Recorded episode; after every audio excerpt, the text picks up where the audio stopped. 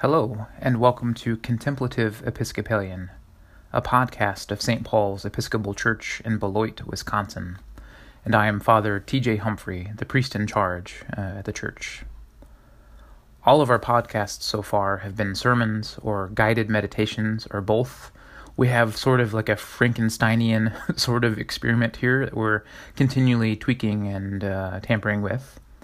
But for this particular podcast, I had my good friend, the Reverend Shane Spellmeyer, join me. And we had a conversation about what it means to be gay and Christian in the church and the world today. Reverend Shane is currently a transitional deacon in the Episcopal Diocese of Northern Michigan, and he will be ordained to the priesthood, Lord willing, as they say, on October 5th, 2019, which is right at this point just a few weeks away. Shane is a very uh, dear friend of mine and just a phenomenal person, and you'll get that just by listening to this podcast today. Uh, I decided to interview him because I truly believe that his story, that his heart and his message is well worth your taking the time to listen to. It's worth the 45 minutes ish, whatever this podcast length is. Um, if you're like me, you will be shedding tears of joy and hope um, by the end of the podcast. And the last few minutes in particular are especially beautiful and moving. So I urge you to listen listen through the whole the whole thing. So sit back, relax, and let yourself be moved by Shane's words of wisdom and by the prodding of the Holy Spirit deep within your soul.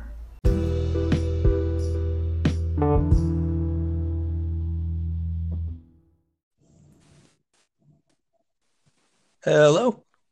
Hey, Hey, buddy. we got it to work. Yeah, we did.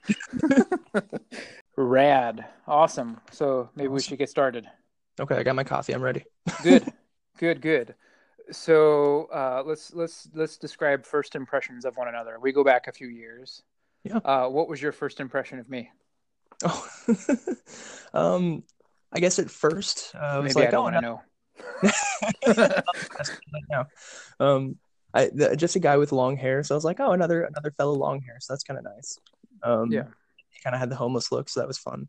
Oh, good. Um, but but I also knew that you were in uh, an, an ACNA uh, d- diocese at the time. yeah. Uh, so at the time when I had first come to seminary, I, I had a lot of walls up. Um, so anyone I knew from ACNA, I kind of kept at a distance a little bit. Uh, so Yeah. it, uh, actually took me a while to open up to you. And I, I remember one time you actually came up to me. I think you were looking for a diocese at the time.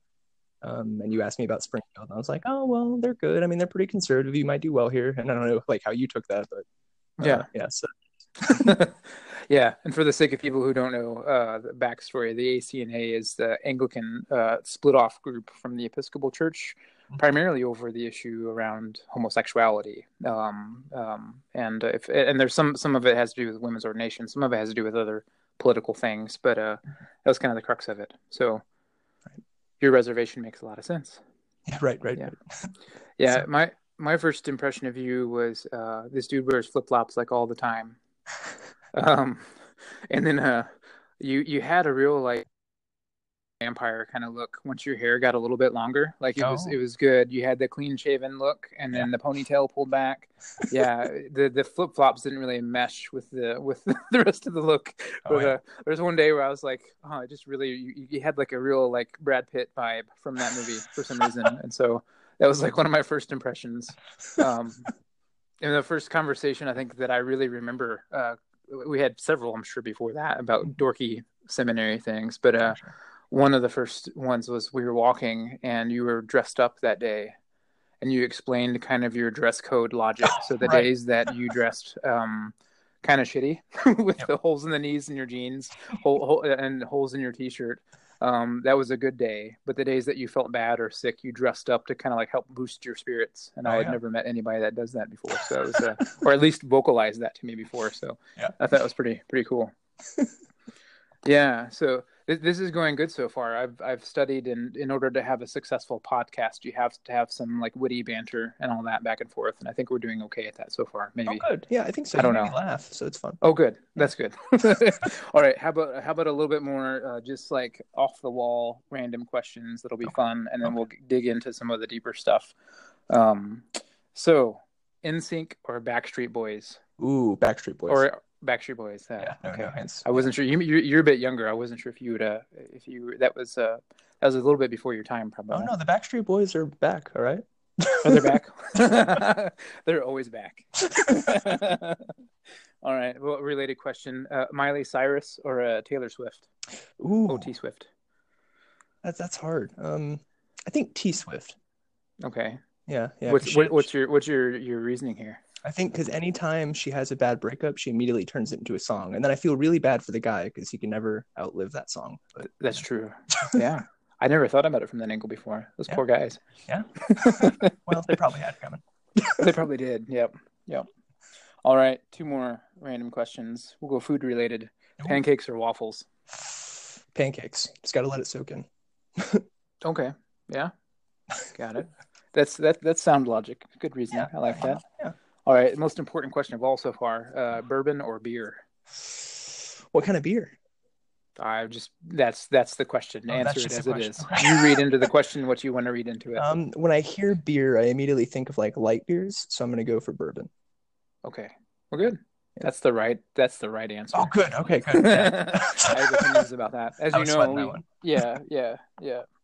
We've we've shared uh, many martinis and bourbons together, so it's it's good. Oh, Seminary life, That's yeah, at its, at its best. Yep, sitting outside drinking bourbon, watching the snowfall like that. Yeah, yeah. There you go. Well, yeah. Let's, well, m- maybe we can transition into some of the like deeper parts, and I'd like I'd love to just have you share your story if you're willing to share it, Yeah. um, and just ask your ask your thoughts um, on what it means to be gay and what it means to be a Christian. Yeah. Um, because I think your story and um, your your friendship has meant a lot to me, and it's been extremely formative for me. But I think your story, like for anybody hearing it, has you know is it's powerful and inspiring. So, um, yeah, if you could just you know share uh, uh, what's what's kind of a synopsis of your story. Sure. Um, what's what's some of the, the the highlights that you would have you know um, that you would share in the course of a few minutes. Sure, sure. Um, so I'm thinking it's almost like how do you how do you describe gay and Christian? It's well, I, I look in the mirror, you know. Um, but, Yeah. But so I'm thinking like going back just in, in terms of discovering both. I don't remember really when I first thought like had the thought that I'm I'm gay, like that I, I'm attracted to men. Um, but I do remember growing up, like just always slightly being more attractive to men. Um, and I didn't realize that till much later. Um, and I mean, being younger, like you always have the adults pairing you up with the with the other cute little girl, and so it's just like, oh, your boyfriend and girlfriend. And so I kind of lived into that for a few years. And Mhm. I remember in Yeah. sixth grade, I had a girlfriend just because we were always together, and so people were like, oh, you're dating. It's like, oh, if that's what that means, okay. Sure. um, and so so I just kind of kept going with that for a while. Um, and I didn't really start thinking about sort of my attraction to men. Uh, just like, I mean, I, was- I was prepubescent at the time, so it was just like looking, enjoying looking at guys. Uh, so I didn't really know what that meant yet. Um, but as I started kind of coming to terms with that, it was about the same time that I discovered the church. Uh, so I had a single mom who we, we didn't really have like a, an, an intense church life. She she tried to do some church shopping, but it just never really worked out in Florida. Um, and it wasn't until I moved up to Illinois that we started going to my grandma's church, which was an Episcopal church at the time. Um, Hmm. And at first, it was grandma's house, grandma's rules. You go to grandma's church. Um, my mom, my mom just kind of went along with that, and I was the kid, so I went along with it too. but I have this memory um, of a midnight mass where, and and I've had a lot of other experiences in my life that have kind of shaped me. Um, but this experience of the midnight mass was really like sort of everything came together. Like there was there was a linchpin moment. Everything just kind of made sense. Um, and that was my first real experience of the church. Um, and I fell in love with it, and I, and I, and I couldn't walk away from it again. Uh, so I, I immediately started going, and it became to the point when we moved out to grandma's house, and I was dragging my mom to church until I got my driver's license. Hmm. Um, but but things in that church, and I and I still love everybody there. I'm still I still have contact with them. Um, I still know my first priest, um, but they were taking a route that I couldn't go. Um, so like you mentioned, sort of in the intro, um, at the time, I think it was around 2008, there were some splits going on in the church. Um, and my the church that I was a part of was going with uh, the Anglican Church in North America, which at that time was very like, no, we can't have gay clergy. We can't um, like if if you act on gay desires, like it's it's a sin. Um, and I remember having some really uh, powerful, well, not powerful, but very formative in a negative way conversations uh, with some priests who, who Hmm. really set me back on a while from actually coming out to myself. Hmm. Um, so I didn't come out actually until many years later. Um, and this is like years of youth events and years of like going to Anglo Catholic conferences as like the star of Quincy, that kind of thing, um, which which was my diocese at the time. Um, but uh, but yeah, so when I when I finally hit eighteen, um, I met this I met this boy at a choir conference naturally. Yep. Um, and and I, found him really cute. Um, and and and I kind of let myself think that. Uh, so we started texting back and forth. We started talking, as the kids were calling it at the time. Um, and nothing ever really came of that, except that I finally kind of accepted that part of myself. Hmm. Um, the problem was the church was also a huge part of my life. Um, so I had a moment of how do I how do I reconcile this? Yeah. Uh, so I kind of pulled myself out of the church entirely. Um, I was supposed to go to a conference, and I was just like, guys, I, I can't, I can't do this. Um, and I said because I can't, like, I, I can't line up with your beliefs on this anymore. I'm sorry. Um, Hmm. and broke a lot of people's hearts, uh, but it's it's what I had to do. Um, Hmm. So I wandered for about two years. Um, I was never an atheist, but I had a lot of questions that the church just um, and it wasn't until I was at Southern Illinois University, which is right across from St. Louis, your old stomping grounds, Well, yeah. um, where I, I got attached to a parish there because they had a contemplative prayer group going on on campus. Um, and it was a way of approaching the church that I hadn't seen before. Something that was saying, you don't need all the trappings. The trappings are fun. Like I love my trappings, Anglo Catholic, um, but you don't need all that. You can just sit here in the presence of God, and God will sit with you. Yeah. For the, Um, and that for those who might Yeah. not be as familiar with like a contemplative prayer service, what is that? What what did that look like? You know, what what did it look Right. like, and what was the the major draw? We didn't have the trappings, but what does that mean for somebody who who wouldn't know what that means? Sure, sure. So for him, for, for the priest that was doing it, um, the first couple sessions, like when there were just kind of an influx of like new people, older people, um, he would give just some instruction on centering prayer, which is sort of the practice of picking like a word, um, a sacred word for that moment, um, and just kind of consigning a period of time to just sit in silence. Hmm. Um, and when thoughts and, and anxieties and distractions come to mind, and they will because we're human, um, you just use that word, whatever it is, if it's uh, a name for God, if it's love, if it's holiness, you use that word to just kind of return uh, to that place of center um, where it's just you, it's just God, no other thoughts, no other distractions.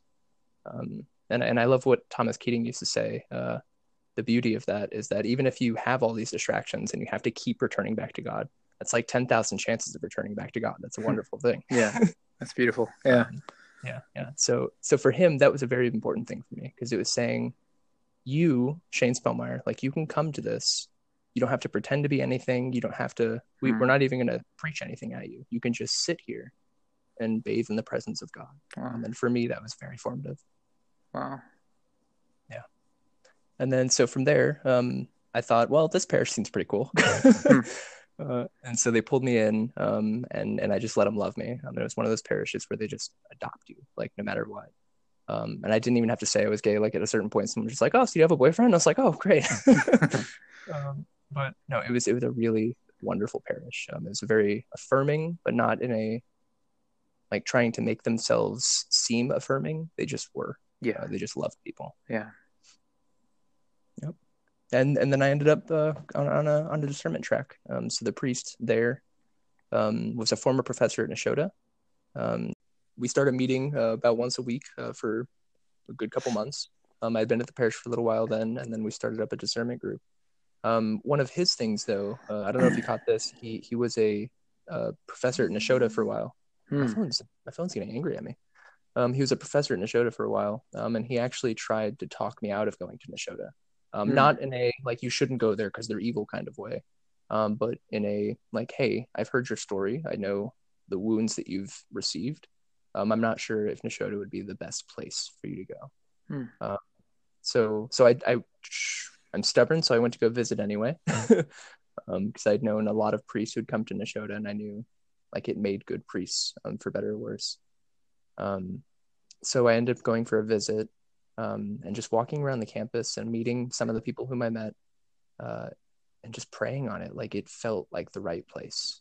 Hmm. Um, At the time, I didn't know what the challenges were going to be, and knew there were going to be some. Um, but it, it felt like I couldn't really go anywhere else. Um, so I think I visited a few other seminaries, but really, I mean, Nashotah was the place. Uh, so, but even the even so, when I talked to the bishop about it, I was in I was in Springfield at the time with Bishop Martins, whom I love, whom I adore. Um, I talked to him about it. and I said, "Well, I'm I'm wondering if I should go check out Sewanee," uh, and he was chairman of the board at the time. So he said, "Well, you could look at Sewanee, but but you're going to Nashotah." okay. yeah. Yep. and that's, how I got there. Yeah. that's it. yeah. Yeah, so so you know the Nashotah House uh, Theological Seminary is where you and I met. Yes. And our paths aligned, and uh, yeah, um, we became close friends. And I, um, you know, ha- the um, you know, there there were some struggles. Obviously, um, Nashotah sure. House is yeah. notoriously kind of more of a conservative seminary, but on it, would you say, do you regret going? Was it was it formative? I mean, um, what could you speak to that just a little bit? Yeah. Um, it was definitely formative. Um, like no hands down. Like all the good, the bad, the the complicated. Like it was all formative. Um, mm. and being out in the parish now, I can see the ways in which life in community, specifically life in community at Nashotah. Mm. Um, and I'm not sure if, if your uh, uh, listeners know much about the life in Nashotah. Um, but being in community, like sitting next to the person whom you might not necessarily like that much. um, luckily, like I did like the person who sat next to me, but he chewed his nails. Um, sure. uh, but like being in community like that, you you can't help but grow to love each other in some way, even if it's just accepting that that person is that way. Um, hmm. You still love them for who they are. Um, so for me, that was that was a very powerful experience. Um, we're when I was at Nashotah, there were definitely moments where I regretted being there um, my first semester, well, after my first semester, and this is before I came out to you and our other friend Adam, uh, I actually wrote a letter to my bishop and requested to leave Nashotah. Um, I said I, I can't do this um, because at that point, uh, the first semester, I felt like I'd put on put on a mask. Um, I hadn't necessarily, well, I had gone back into the closet essentially, just not talking about it, not admitting that part of my humanity. Yeah. Um, and so I wrote to the bishop, and I and when I came back after uh, our Christmas break, I realized I couldn't do that anymore. Uh, so I wrote to the bishop and said, "Hey, I have to leave. I can't do this." Um, so he said, "Well, let's let's pray it out. Let's talk about it. If you want to leave at the end of the semester, that's fine." Um, mm-hmm. And then after that point, I thought, well, you know what? If I'm going to be here, I'm going to be here. Yeah. Um, so I started talking. Uh, I think I came out to Adam first, um, and then I started talking to you about it, um, and just a few others gradually over time um, until middle of the year when I actually came out in a in a sermon, which which was a beautiful thing. Um, it was amazing. It was an amazing sermon, by the way. Yeah. Oh, thank you. Yeah. Yeah. yeah. Um, and and that that was kind of my thing about it. Um, and and I think you could attest to this. Like, in in that sermon itself, it wasn't about saying, "Hey, I'm gay. You have to deal with it." It was more. Well, I mean, that was part of it, but it was also just saying, "Hey, this is part of my story. This is who I am. Um, I'm a Christian man. I'm a gay man. I've had a boyfriend. Um, let us walk in the love of the Lord together. Yeah. and after that, a lot of a lot of my my brothers and some of my sisters who I know uh, have reservations about gay marriage. Um, we had a lot of really good conversations, um, mm. open conversations, honest conversations, um, and I'm thankful for that. And I and I can't help but think, as small as I am and as, as faulty as I am, that I that I hope that God was using my presence at Nashotah to just say, hey, yeah, you can be gay and Christian, and you yeah. can be in holy orders. Yeah, yeah, undoubtedly, as somebody who witnessed all of that in your journey, like undoubtedly, you had a significant impact on others around you. Um, and at least, at, at the very least, it's you know, some people, I'm sure their perspectives shift shifted significantly. You know, the thought of like Shane is an incredible person. Shane's such a like a godly man like if Shane has no business being in holy orders, like I certainly don't have any business being ordained, you know. So there's like a, a, bit of that. I, you know, I heard it from some conversations, and just like at the very least, you know, some people came with certain certainty on on on on the matter. Um, and you shook that certainty and and it helped people open up to more dialogue and a, willingness to learn and to discuss and may not even change their minds on the issue but at least there was an openness that wasn't there before. And i think that's that's huge you know in, in some ways. So yeah. Yeah well, thanks for saying that. I mean just like we're being dressed up with a nice clean shaven ponytail i like to wear flip-flops. I like to keep things shaken up. There you go. There you go. Indeed. Yeah, but no i appreciate that. Yeah. Yeah yeah, and so now um, we'll come back to where you're at now eh, towards okay. the end because I think uh, that would be a good question to entertain. So there's a few questions I have, more questions I have to get kind of more mm-hmm. direct, with just kind of picking your brain um, yeah. uh, on on on uh, not just your journey, but some of the worldview behind your journey, mm-hmm. um, or worldviews maybe. Um, mm-hmm. So uh, the name of this podcast is going to be "Gay and Christian." Um, oh, in what ways? in what ways is that not an oxymoron? And you hinted at it earlier by just saying I looking in the mirror, like you're yeah. confronted with these kind of two realities that oftentimes are polarized in people's minds. Right. Um, right. Yeah. And so, could you speak to that a little bit? You know. Yeah. Um, yeah. I think so. Like I was mentioning, I'm just kind of backing up. Like my very first parish, uh, like coming into the church, my grandma's church. Um, I didn't come out to myself like a fish. I didn't allow myself to be gay until I was 18. I had questions about it though, leading up to then, because I mean, you really can't not. Um, so I think during that period of my life, I was acutely aware of the fact that I was trying to be Christian and that I couldn't be gay. Um, hmm. So they were dichotomous. So it was two different things. Um, as I had to question these things, and I realized that like I really couldn't choose who I was attracted to. Like that's just part of who I am, um, and it's a beautiful part of who I am. Like I'm glad for it now, uh, but relationally, it's part of who you are. Um, so when I finally kind of accepted that, like I couldn't just ignore that. Um, I had questions about my faith hmm. uh, because my the iteration of the faith that I had received was you can't do that um, and be in good standing with Christ. Um, but as I started, I mean, I was a young man exploring my sexuality. Um, I came to find that in the interactions that I had, um, because they were so much more genuine, um, like even just like flirting, um, even just talking to other people about people I find attractive or people I might even love. Um, I found Christ in those interactions hmm. uh, because because they were real, because they were human. It wasn't I have to please this principle that I'm living up to. It was, this is who I am. And I find love in that. And I find the experience of love in that. Hmm. Um, and then from there, I had to find out, okay, well, if that's true, what does Christianity mean? Like, where's where's my place in that? Because that also speaks to me. That speaks something deep to me, um, because that's also part of my humanity. Um, and so then it became less dichotomous and saying, well, okay, if I am gay, how do I be Christian? What does that look like? And come to find out, it looks a lot the same as if you're not gay.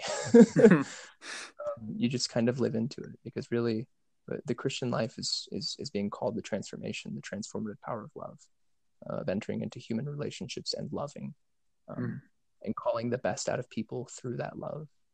Um, and for me, that looked a little bit gayer than it did for other people. uh, but, but yeah, so so kind of the journey of saying, well, they're not two different things. Um, they're two things that are aspects of my identity that are in me. Um, I'm gay and Christian. I'm a, I'm a gay. Mm-hmm. Yeah. Wow. What uh, what would you want the church to know about the gay community? Like if you had if you had a message, if you had one thing you could say, what would you say? Church at large, you know, speaking yeah, yeah, church broadly, cross denominationally, what would you want yeah. the larger church to know about the gay community? Mm. I think what's interesting about that is the gay community is also so huge and so diverse. Mm-hmm. Um, and so sometimes I wonder because uh, I, I, have a lot of really lovely, um, also gay friends uh, who are much more likely to like paint their bodies rainbow colors and like go uh, throw glitter at people, which is a wonderful thing. Like that's not I'm not putting that down, but but I'm not like I, I wear flannel. I, I, have torn jeans. Like that's just kind of my style. so I for me, I would think I would say to the church at large to stop to stop pandering, I guess, in a lot of ways, because it seems sometimes when they when they want to reach out to the gay community, it's a very specific subset of the gay community. Hmm. Um, it might be it's it's and I hate to say this because I, I actually really fall into this category, so I probably should say it. Um, it's usually like white men um, who are gay who had a hard time, um, understandably, and we they need healing from that, and we should offer them healing. Um, but but they leave a lot of us out. Um, a lot of the quiet, a lot of the single gays, even because Hmm. uh, I mean, for me, like part of my sexuality is the fact that like I'm attracted to men, but to me that doesn't necessarily follow that I have to be in a relationship at every moment to be satisfied. Hmm. Um, part of my relational ontology, if we want to use fancy seminary language, Mhm. uh, is is is how I relate to men I find attractive, um, and men I find emotionally attractive as as well, like men I can relate to in their minds and souls. Um, but I, I I would like I would like for less of the uh, sort of stereotypes um, that have been harmful towards towards gays and kind of lumping us all together. Hmm. Um, also the pastoral method of kind of still lumping us all together and saying, well, let's let's let's make this uh,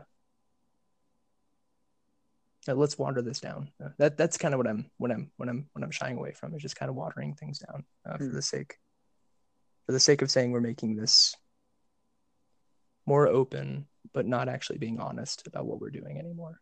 Hmm. Uh, that's my fear.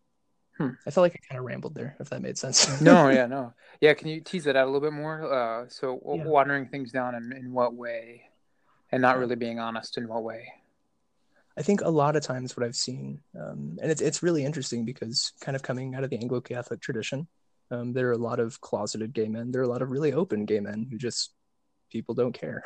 Hmm. um, sometimes I've noticed uh, in in certain Episcopal churches, um, very pastoral inclinations is to kind of take away, to kind of pretend that we didn't have a tradition. I've I've kind of noticed that in there's there's a there's a history of um, to be the more liberal church, uh, which means like accepting gays and, and gays and lesbians and non-binary folk. Um, to do that, we have to throw out everything, um, Oh, okay. and you Yeah. see you see these kind of movements away from like even saying things like the word of the Lord, um, which Yeah. again I understand. Like there's a history of like patriarchy and misogyny attached to that, but we shouldn't throw that out necessarily without explaining why that was said, um, because it means something different. Um, and I understand that people have been hurt. So, but so my my inclination is always to kind of say, okay, guys, let's talk about this rather than throw the baby out with the bathwater. yeah, yeah, yeah, yeah, and maybe even you know, I, I get asked the question quite a bit. I wear my collar like all the time, everywhere, and probably you know, um, uh, except for when I'm you know when I'm off duty, so to speak. Like if I'm going to get dinner with my family, like I'm not going to wear my collar out in public, but like when I'm kind of on the job, it's always Yeah. on me. Um, and so people even at St. Paul's kind of like you know you know you don't have to wear it all the time. You know you're fine just like jeans or t-shirt or whatever. Um, Yeah. And there's either, even some other fellow clergy that I've met recently that are kind and kind of have, Yeah. I think there's a fear of like the the collar is often a source of pain for people, Right. And people have really suffered, and especially like you got all the the, the sex scandal things that are happening and can continue to happen, and like it's horrible and Right. like a you know and even i've been in circles here recently where like going to just a public event and just like ha- trying to have a ca- ca- casual conversation with somebody nothing Mhm. religious nothing spiritual nothing churchy whatsoever um, and you can just see that people have been traumatized by the collar and like they're reacting to the symbol that's hanging around my neck you know Right. and part of part of it's like there's a temptation for me like it's i don't know what it is like when people ask me why i wear it so often it's i understand like it's a source of pain and it's a source of confusion and like people are still traumatized and triggered by the sight of it when it comes Right. close to them you know but uh, like part of my hope is to just redeem the symbol like Right. i just want to be like not a crappy priest i want to be somebody who's trying to be a good human being and Yeah. somebody who's actually trying to practice what i preach you know and i'm not perfect but like there's you know uh, there the temptation would be just to throw the collar away, period, and not wear it at all. And I get, I get the sentiment behind that, but part of like what I feel like I'm called to do is to redeem the symbol. So when somebody sees it, hopefully because of my influence, you know, it, it may not have such a negative connotation for that person anymore. You know, um, right. but if I could do my small part to help redeem, you know, something like that. Um, I think it's it's worthwhile, you know. So I, I really resonate with what you're saying. Just, right. No, and yeah. I think like even speaking specifically to the collar, um, I think that's a really interesting example because I know a lot of um, older clergy, uh, or even like well, actually mostly older clergy, um, who've kind of gotten rid of the collar because of that reason, because it has hurt so many people, um, and I think because they don't want the backlash of that hurt to come back on them uh, because yeah. it was something they did. So I understand that. Um, but like I'm kind of with you. Like if we don't, if as clergy we don't wear the collar, um, then then how is that perception going to change? Yeah, um, because for people who haven't been hurt by the church, like the collar is a symbol of saying you can come to me and I can pray mm-hmm. for you and I will pray for you. Let's pray now. yeah, yeah. Um, I want our my my gay brothers and sisters, your gay brothers and sisters, to know that to have that same opportunity. Yeah. Um, here being uh, we we have we kind of have a toe in campus ministry here with the Canterbury House, um, and a school is getting kind of starting back up here, um, the the university. Um, I've I've had the opportunity to meet with a couple like folks my age, a little bit younger, like in undergrad, um, and usually like not usually, but occasionally like gay folks and non-binary folks. Um, and I can tell that when I wear the collar, they're a little bit more suspicious of me, which breaks my heart because I'm yeah. part of their community. Um, but I just want them to know that I'm there for them. And then I'll share my story and we'll get there. But there's always that barrier of the collar. Yeah. Yeah. Yeah. Well. But again, how are we going to fix it if we don't if we don't redeem it?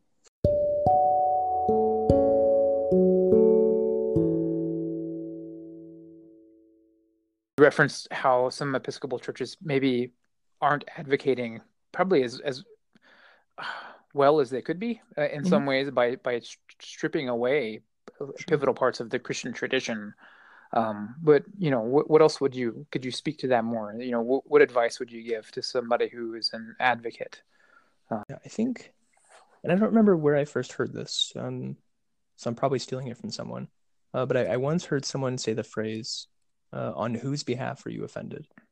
Um, and that that's always stuck with me um, and it's always made hmm. me question when i get offended on someone else's behalf um, so that being said i think church leaders should talk um, to the gay to the to the lgbt folk people in their community as individuals um, or as couples like as as we might come um, but to meet them uh, to ask them what their needs are to ask them what their hmm. experience of church has been hmm.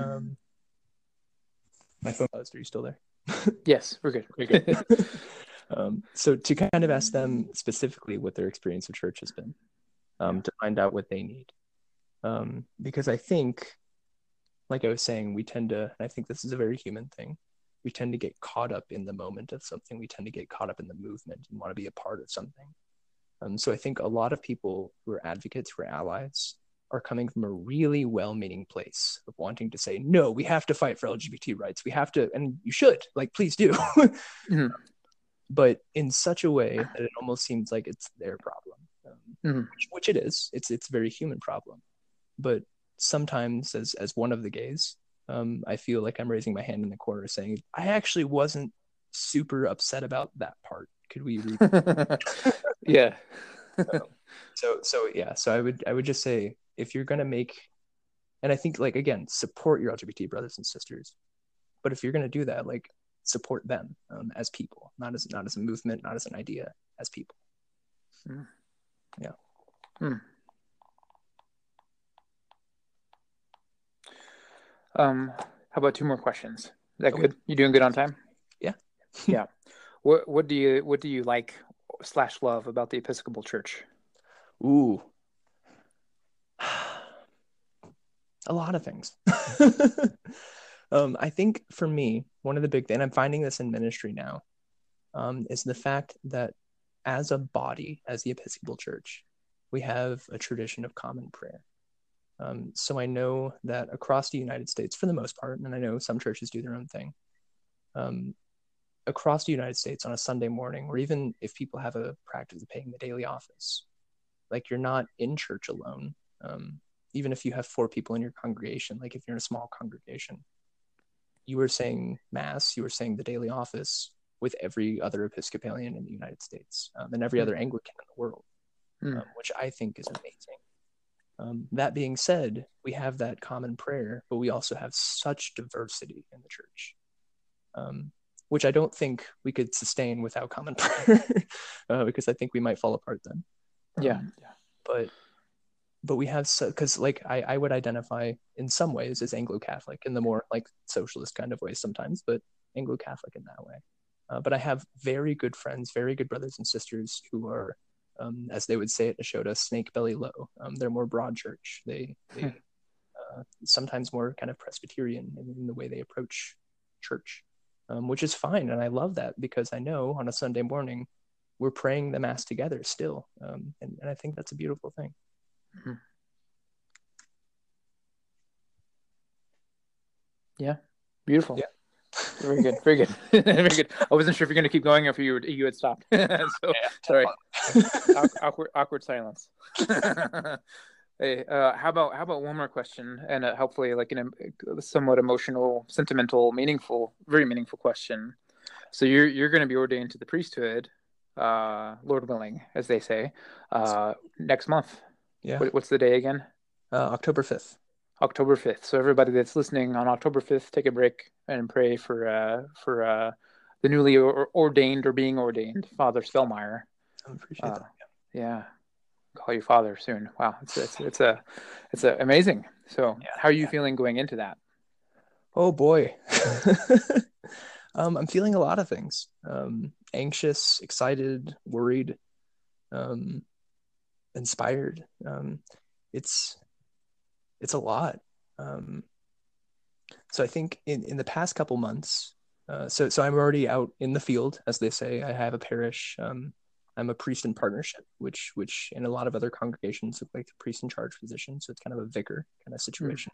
Yeah. Um, but being out here, I've kind of still being a transitional deacon. I felt half charged at times, if that makes sense mm. um, because I, th- I, believe like the vocation of being a deacon is a true thing and people are truly called to that. And i think every priest is also a deacon. Um, but also like kind of being out in the congregation like wanting to feed these people whom i whom i've grown to love and grown to love them for their quirks. Um, but wanting to feed these people and knowing that i have sort of this barrier. So we have someone who we've been getting reserve sacrament from and, and all that. Um, but now like i it's it's it's kind of i don't know like i feel more full as i get closer. Um, and i also feel more more and more anxious. Um, i hmm. kind of had this experience right when i started my position here as well um, of kind of saying okay god well we're here um, this is exciting. I, i'm glad to be here. I'm glad to kind of be doing it now after after all this training. Um, but the weight of it hits you yeah. Um, because I mean, I think going through Nashotah, uh, and I talk to a professor like this, like you always say, well, when I have my church, I'm, I'm not going to do this. I want to do it this way. I want to do it this way. Um, and in some ways, you do have that freedom, but like I was saying before, like it's not, it's not about the individual um, necessarily in church. I mean, yes, the individual needs to be fed and have their relationship with Christ, but it's about us coming together. Um, and so, kind of being the person in the parish to kind of try and bring these disparate people together. And I know it's not me. I know it's God doing it through me, but but kind of seeing your own faults going into that, you can't help you can't help but see those faults. Um, so nervous, super nervous. uh, these feelings of I am not worthy. Um, but I know this is what God has been leading me to um, throughout my entire life. Um, like from that first moment at midnight mass, I the reason it all clicked is because I saw the priest standing there and I said, that that's going to be me one day. Um, hmm. I didn't know how I knew that. I didn't even precisely know what he was doing, but I knew that was going to be me. And now, now we're approaching that. God be praised. hmm. Amen. Yeah, yeah. There's something on the other side of it. I'm newly newly ordained myself. It was June. I I find that I'm different, and I'm not that much different, but there's a difference in me. That's something. There's a certain something that's there now that wasn't there before. Yeah. Um, and I'm still the same old me, but everything like everything has changed, but everything has stayed the same at the same time. Yeah, but I just I found that I find there's just a really quiet resilience and peace and stability um, that um, I have now that I didn't have, and it just lingers and it keeps resurfacing. You know, it doesn't go away, and yeah, it's a powerful thing. It's a nerve wracking thing. It's an amazing thing. You know, um, so yeah, very excited for you. Very excited for your churches that you're going to be serving, and very excited for just the church at large.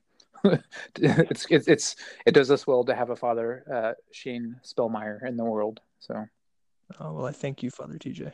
yeah, yeah. Um, one one last thing, if you could say in one sentence, if you can go back in time and talk to your younger self, like if you can have a conversation with you as a little boy, what would you say?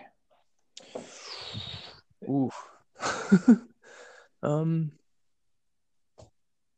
I think just be yourself, like just just that simple. Um, and I mean, if I had a few more moments, I might explain that to him. Um, but just to say, this is an incredible journey that God has put before you. Um, you're not going to know what's going on half the time, but trust it because it's going to be so good. And don't lie. Don't don't be phony. Don't put on that mask. Please don't put on that mask. Just be yourself. Be your gay little self. Be your Christian self. Hmm. Be yourself because that's who God wants you to be. Hmm. Um, and I would say that to a little me, and I would say that to really, to really any anyone who came to me um, Yeah. with those questions. Yeah, I get Well, it. I I'm get it. crying. No, I am too. Actually, I was going to say the same thing. well, that, probably on that note, that's probably a good place to end, huh? Yeah, yeah, I think so. All right.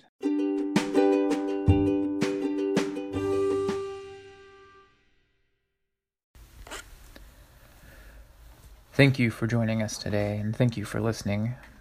To heed Reverend Shane's words, I, I'm pretty new here still at St. Paul's, but I truly believe that we are an open and affirming faith community. Uh, but we're open and affirming without trying too hard to be. Uh, we just simply are. Uh, we just love people for who they are, no matter where they're coming from in life. And we certainly aren't perfect, uh, for sure. And I, as the priest, I am far from perfect. I can promise you that. But I don't think any of us are really trying to be perfect. Uh, rather, uh, we are a community that's trying to be authentic. We pursue an authentic spirituality and an authentic gospel message so that we can become our most authentic selves. There's an old monastic saying, uh, uh, one that is pretty prevalent in our tradition become what you are. Christianity is about taking the masks off, it's about becoming more you in all of your youiness, uh, because God created you to be precisely you. Uh, a pivotal part in the way that we seek to glorify God is by waking up, by stripping away the false self, and by becoming the people that we know that we already are deep down inside of ourselves, that person deep within that we're trying to get to to live out in the most authentic way possible. And if St. Paul's, our church, has a central message, uh, a central embodied ethos, I really think this would be it. Become what you are. So, so whoever you are, and wherever you happen to find yourself on life's great journey, if you're looking for a community that will accept you for who you are, for a community who will come alongside you and love you into greater existence, please come and check us out if you're in our area. And if you're wondering what my message is all about as the minister here, you know, please feel free to check out some of the homilies, the sermons that I've uploaded to this podcast. You'll get the gist. Thank you again for tuning in. Be well, and God bless.